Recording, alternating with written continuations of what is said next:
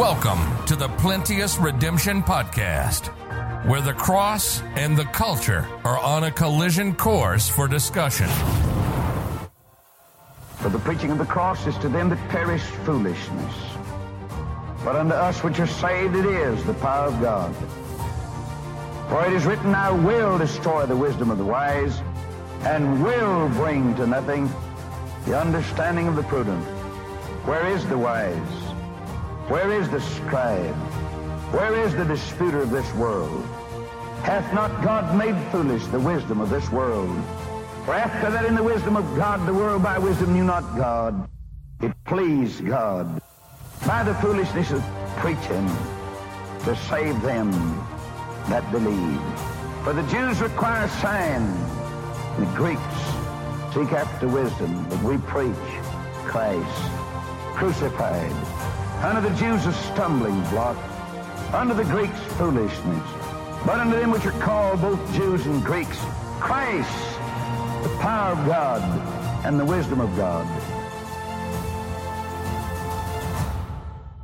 Now, here's your host, Thomas Irvin.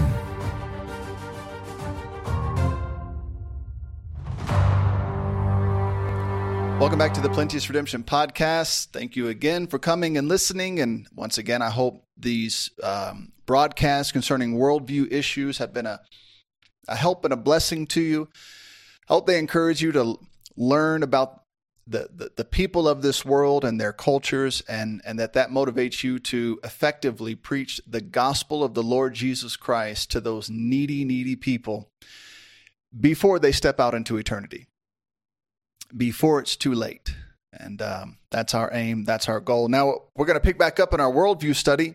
And uh, we're still looking at this from an anthropological perspective.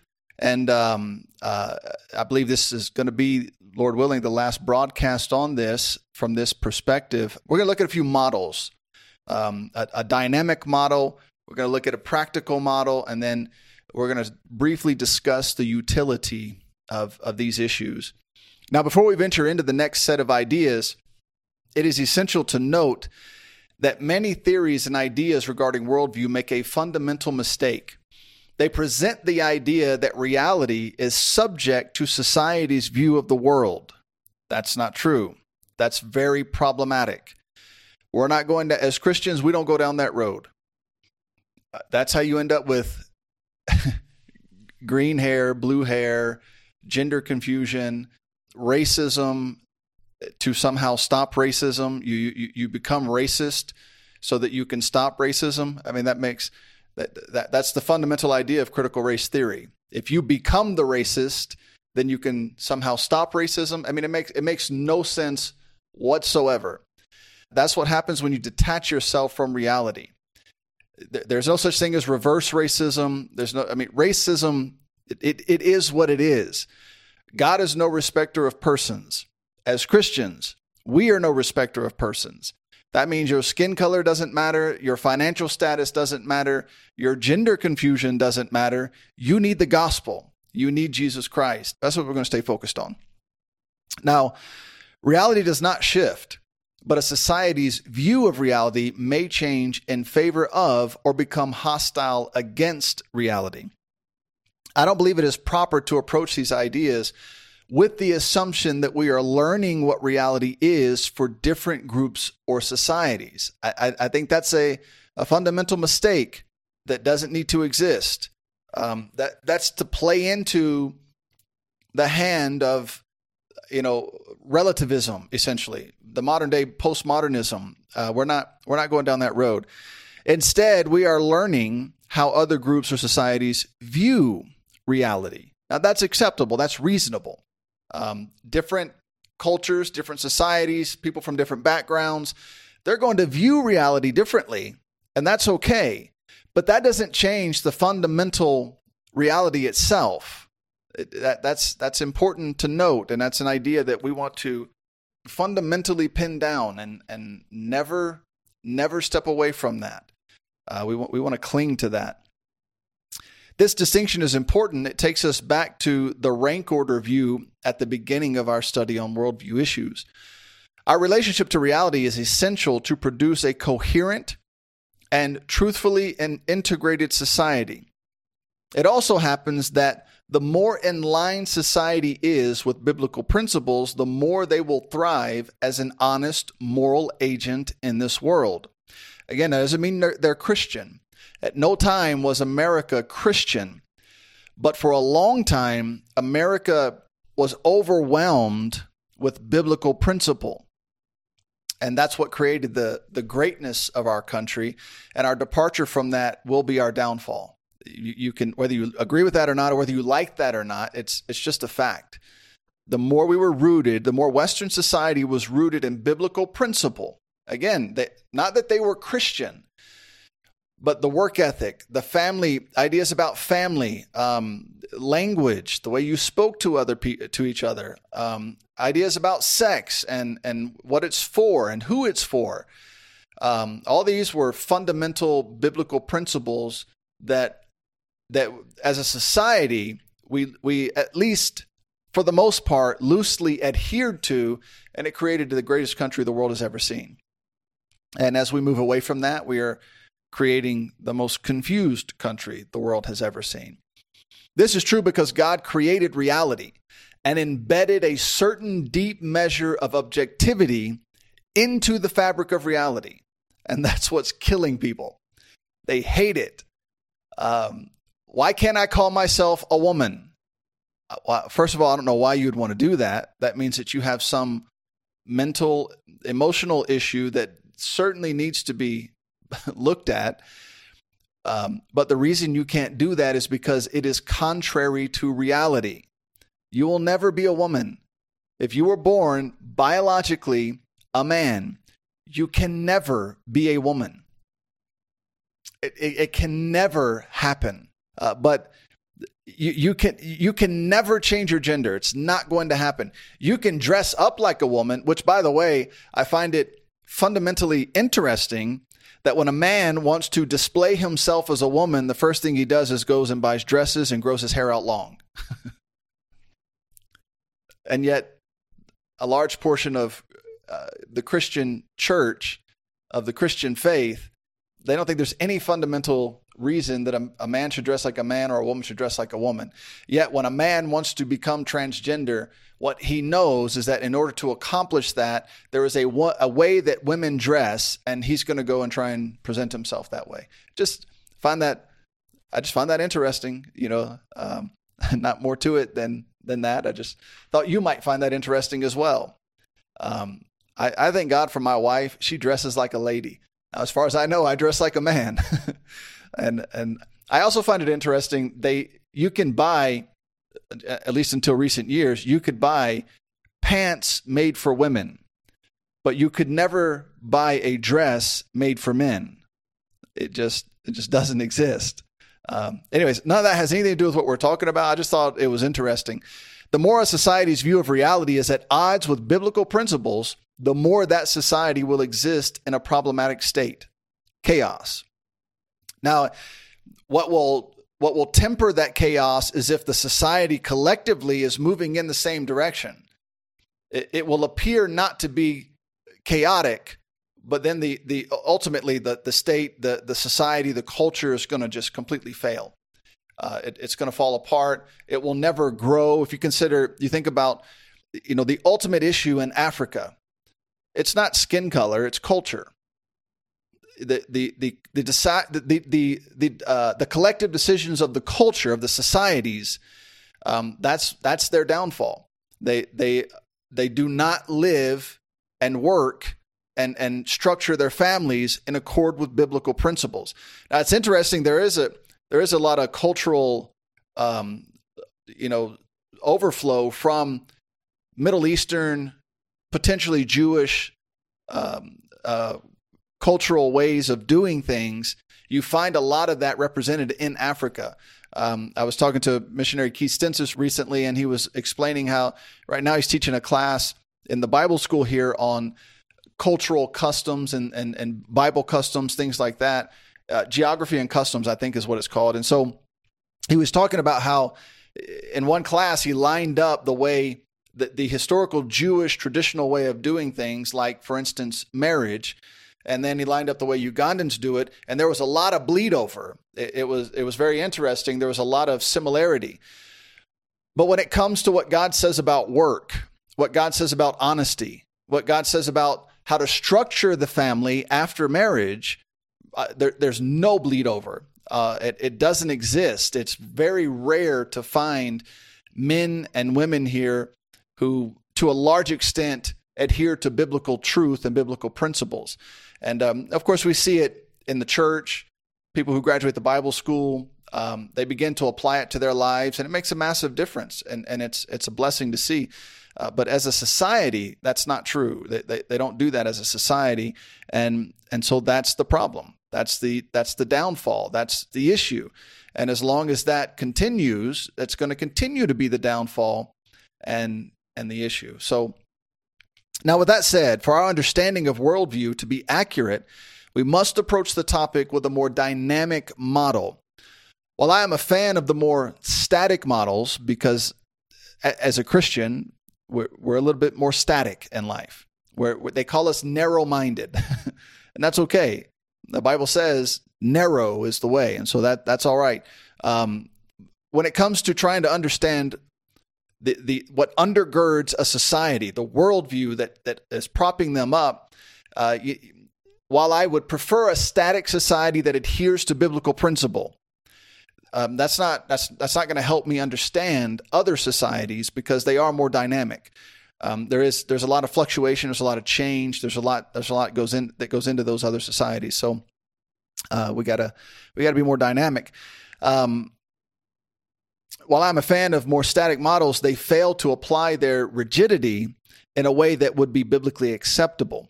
Uh, in most cases, they fail to account for societal change uh, regarding their overall worldview. That is, a more static model, uh, if you're trying to understand a culture or society, they don't account for, for the dynamics, the change, the fluctuation. Um, once you apply just a, a rigid, static view of, of the term worldview, you kind of lock yourself in, and then when you reach a point of confusion, you can't you can't get beyond that because you've locked yourself into this this very rigid model of trying to understand, and, and we don't want to do that. When it comes to understanding worldviews, we need to be dynamic. When it comes to applying a worldview, we want to be very static. We want to we want to look to the Bible, find out what it says, apply that to our life, and and then just stay there and, and that's the safe ground, the Word of God. Um, in most cases, they fail to account for societal change regarding their overall worldview. In my case, I expect a society's relationship to reality, as devi- defined biblically, to remain static in the most rigid form. Thus, we would do well to view worldview in light of multiple themes. Okay, I want my worldview, I want my society. If if I could be in charge, and I said, this is how we're going to live, we would adopt a, a very static, rigid, Bible based worldview. All right. Now, I don't mean that I would make everybody Christian. What I mean is that that that would be the foundation of our worldview if I could have it that way. Um, unfortunately, that's not the way it is. So you have to be more dynamic when it comes to interpreting societal direction and, and understanding and, and their view of the world at large. So you gotta you gotta look at it in light of multiple themes. The number of worldview themes may be limited, but we can better understand society's worldview by looking at their plurality of potential worldviews. The key to understanding the worldview of a country is to identify and study the plurality of local worldviews within that society. From that vantage point, one must then explore the relationship those worldviews have with each other within the larger society. Right. So, I mean, this is definitely true in a country like America where um, we are a melting pot of just numerous peoples from all over the world. Imagine trying to determine the worldview of America.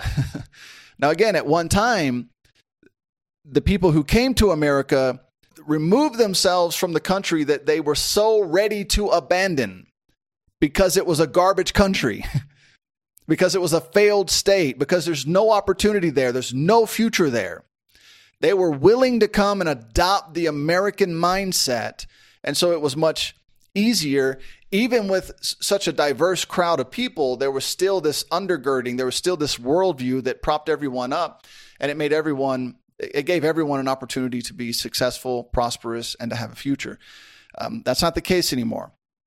Now people leave a failed state like, say, Venezuela, move to America, and then try to live in America as a Venezuelan. It just, it's not going to work.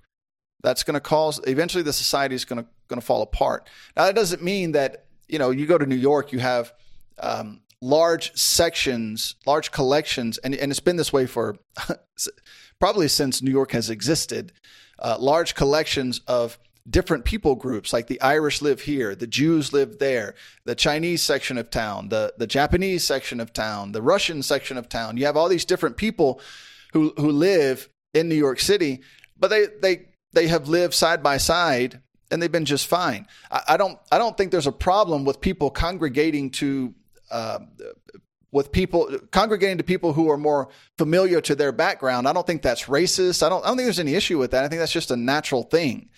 I don't think that's a problem. Um, it becomes a problem when you do that at the expense of the broader society, the country as a whole. If, if, if you're an Italian American, okay, I mean that you're an American or you're not. But if you if you want to maintain uh, to some extent your Italian heritage, praise the Lord. Um, there, there, there's a lot, uh, you know, uh, there, there's a lot that could be brought to America, and and it would help make America better. But if that's that needs to be done as it as it previously was done, with the understanding that you are now an American, you're not Italian you're not an Italian American. You're an American. You're not a black American. You're an American. And and insofar as you can bring the good aspects of your previous culture to America and help strengthen America, praise the Lord, bring it on. But if you're going to bring the negative aspects of your culture, the reason you left your society, your culture, no thank you. We're not interested. So anyways, that that's we got to look at when it comes to America, you got to look at the. I mean, that's a massive perspective to gain to understand the country, the state. I mean, you try to pin down the worldview of New York City. It's just you're dealing with a lot of different people, and you can't let the internet be the um, the, the guide for that because what is presented on the internet is typically not true on the ground. Uh, so you, you got to separate those two. Now we again separate the parts from the whole and review them from their bo- from both perspectives. The whole in the direction of its parts and the parts in the direction of the whole. In this way, an accurate underlying worldview can then be assessed. Approaching the idea from this perspective will help to identify and possibly even isolate specific societal themes. A theme may present itself by way of cultural limitations.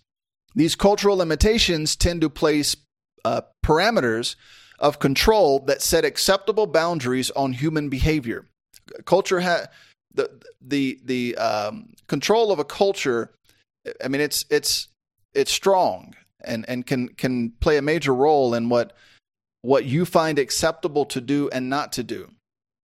Like at one time, it was unacceptable to take children to watch transgender men dance around in lingerie. That that I mean, for quite a while that was unacceptable in America, and now suddenly the those cultural limitations have been broken down thanks to the sexual revolution and all that followed from that with the LGBTQ and and and um, all, all the gender identity and sexual confusion revolutions that have taken place in our country. They made a lot of leeway. They made a lot of headway.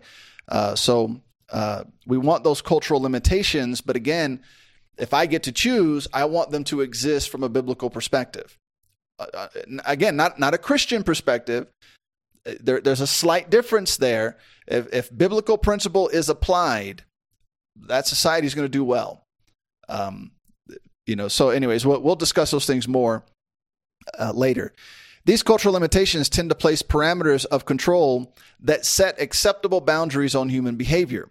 Violating these boundaries can elicit strong and possibly even violent reactions. I lived in Saudi Arabia for over three years, and the compound I lived on was, was guarded by the Saudi military. One evening, myself and two other men were driving out of the gate to go into town for some necessary shopping. The person in the back seat was new to Saudi Arabia. He was an American and had not taken the time to gain an understanding of basic customs, nor did he seem concerned about doing so. As we drove through the gate, he was lying in the back seat, his head on the passenger side and his feet on the driver's side. As we passed through the gate, the Saudi guards stand on the on the driver's side. Whether entering or exiting, as we drove out, the person in our back seat had his feet up in the window, facing the guards as we departed. Showing someone the bottom of your feet in Saudi Arabia is highly offensive. They were so angry they refused to allow him to return without a groveling apology. These societal boundaries are very real and can significantly damage one's testimony. Uh, in Saudi Arabia, in the Middle East in general, you don't show someone the bottom of your feet. That is it, it is that is a, a direct insult. In fact, they take that as you are trying, you are deliberately trying to insult them, and they will absolutely take it that way. And and um, now you imagine, I wasn't a Christian at the time and didn't really care. Uh, and it wasn't me. I, I didn't care, but I also didn't go around with my feet propped up trying to offend people. Uh, now, as a Christian, you, you got to be careful, as I want souls to be won to Christ. And so I don't want to unnecessarily offend people. So you got to keep these things in mind. Within this idea of themes that regulate boundaries and behavior are the ideas of counter themes. Counter themes serve to prevent certain areas of cultural dominance. Necessary pushback prevents a society from degrading into respective forms of radicalism. American individualism, if taken too far, could be destructive to society. It needs the counterbalance of family and community. We should appreciate that rugged American individualism, but not to the extent that we are incapable of being productive members of society. On the other hand, we have well documented atrocities that come at the hand of collectivism and should avoid such doctrines at all cost. American individualism coupled with useful forms of community provides a healthy balance and counterbalance. In America, adults are responsible for their children, and we have strong cultural expectations in this regard, at least we used to. But when that child or those children turn 18 as an adult, um, they are free to leave and start their own lives if they so choose. A few cultural themes require that child to stay home, though they have reached the, the perceived age of adulthood. In some cultures, a child leaving home at 18 would be blasphemous and could result in serious trouble. I don't necessarily agree with that idea that once you turn 18, you got to move out. Um, I, I would direct that more towards young men than young women, but from a Christian perspective, not an American perspective, but from a Christian perspective, I think your children need to stay home with you for as long as reasonably possible. Keep that family together until until they get married and they're ready to set out and start their own family. Um, that's just my opinion. In biblical culture, I would suggest your child stay home as long as they reasonably can without being a hindrance to their parents or themselves. The responsibility that comes with sharing a new life of independence is good for some young people, but it is likewise detrimental to most others. And I think that's absolutely true. Generally speaking, the idea that an 18 year old child is somehow prepared to face the world alone and start their own life is asinine. Most notably, if we consider that many 18 year olds were encouraged to waste their lives playing for 18 years and now suddenly should take up the responsibilities of adulthood. Uh, that's not a good combination. That's setting them up for failure. In this way, a, a stronger dose of counter theme to the American individualism we also love would be helpful, or at least better preparation, preparation for a life of rugged individualism throughout childhood. The idea of themes and counter themes also reinforces the reality that we must account for change. Rigid worldview theories will hinder our ability to authentically understand the deep driving forces of culture. Themes and counter themes are not necessarily opposites. They can be like polarities and operate along a continuum. At times, they reinforce one another, and at other times, they push against each other, providing balance. At some point, one theme may dominate the other, but there is rarely such an overwhelming dominance that a counter theme passes off the scene. It may evolve, grow, or decline, but rarely dissolves altogether. Understanding the complex dynamics of themes and their counter themes is best studied from internal sources. When we view these situations from the outside perspective, we unintentionally impose an external theme in the mix. But if we gain an interior view, most notably from persons who grew up under the tension of respective themes and counter themes, we can adequately understand their worldview. As a missionary in Uganda, I have opinions about Ugandans' choices, lifestyles, and views of everyday situations. I'm always amazed by their answers and often scratch my head wondering how another human being could view the world in such a way. But what helps is to hear how how they came to their conclusions and while the end result may still be ludicrous, I gain insight by learning how they came to such findings. Negotiating society in this way is important because societies are domains of competition in which the presentation of ideas are paramount. Christians have failed to understand this. Instead, we have taken a passive and shameful approach to be instant in season and out of season. This flow and competition between theme and counter theme are continually up for grabs to the most persistent athlete in the realm of ideas. This is precisely how the LGBT movement has taken so much ground, and that's important to consider. A tiny minority of perverted individuals refused to be silent. They have imposed their views on an entire society that profoundly disagree with every aspect of their doctrine. Still, few are willing to speak up and offer a counter theme to the new American theme regarding the family, one that they imposed upon us. Until Christians speak up, confusion will dominate. This provides us with an organic perspective regarding worldviews.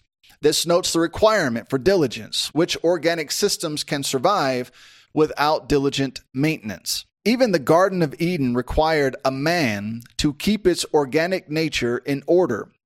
As an ever changing organism, we want to make sure we have this, some say in the direction of that change. Otherwise, it devolves into perversion and confusion.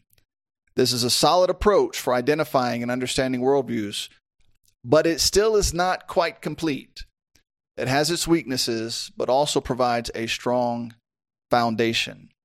And uh, we will talk about that a little bit more, and we'll move to more of a um, what I believe is a better working model. Being dynamic or having a dynamic model is important. It's it's extremely important, and it keeps us practical and functional. Uh, but we're going to look at a, what I believe is a better working model in the next broadcast. Thank you for listening, and God bless. We hope you enjoyed this podcast. You can learn more about our ministry by visiting www.plenteousredemption.com. You can hear more Plenteous Redemption podcast audio at www.plenteousredemption.media. Please comment below if this podcast has been a help to you. Also, inform us of future topics that would interest you. Thank you again for listening to the Plenteous Redemption Podcast.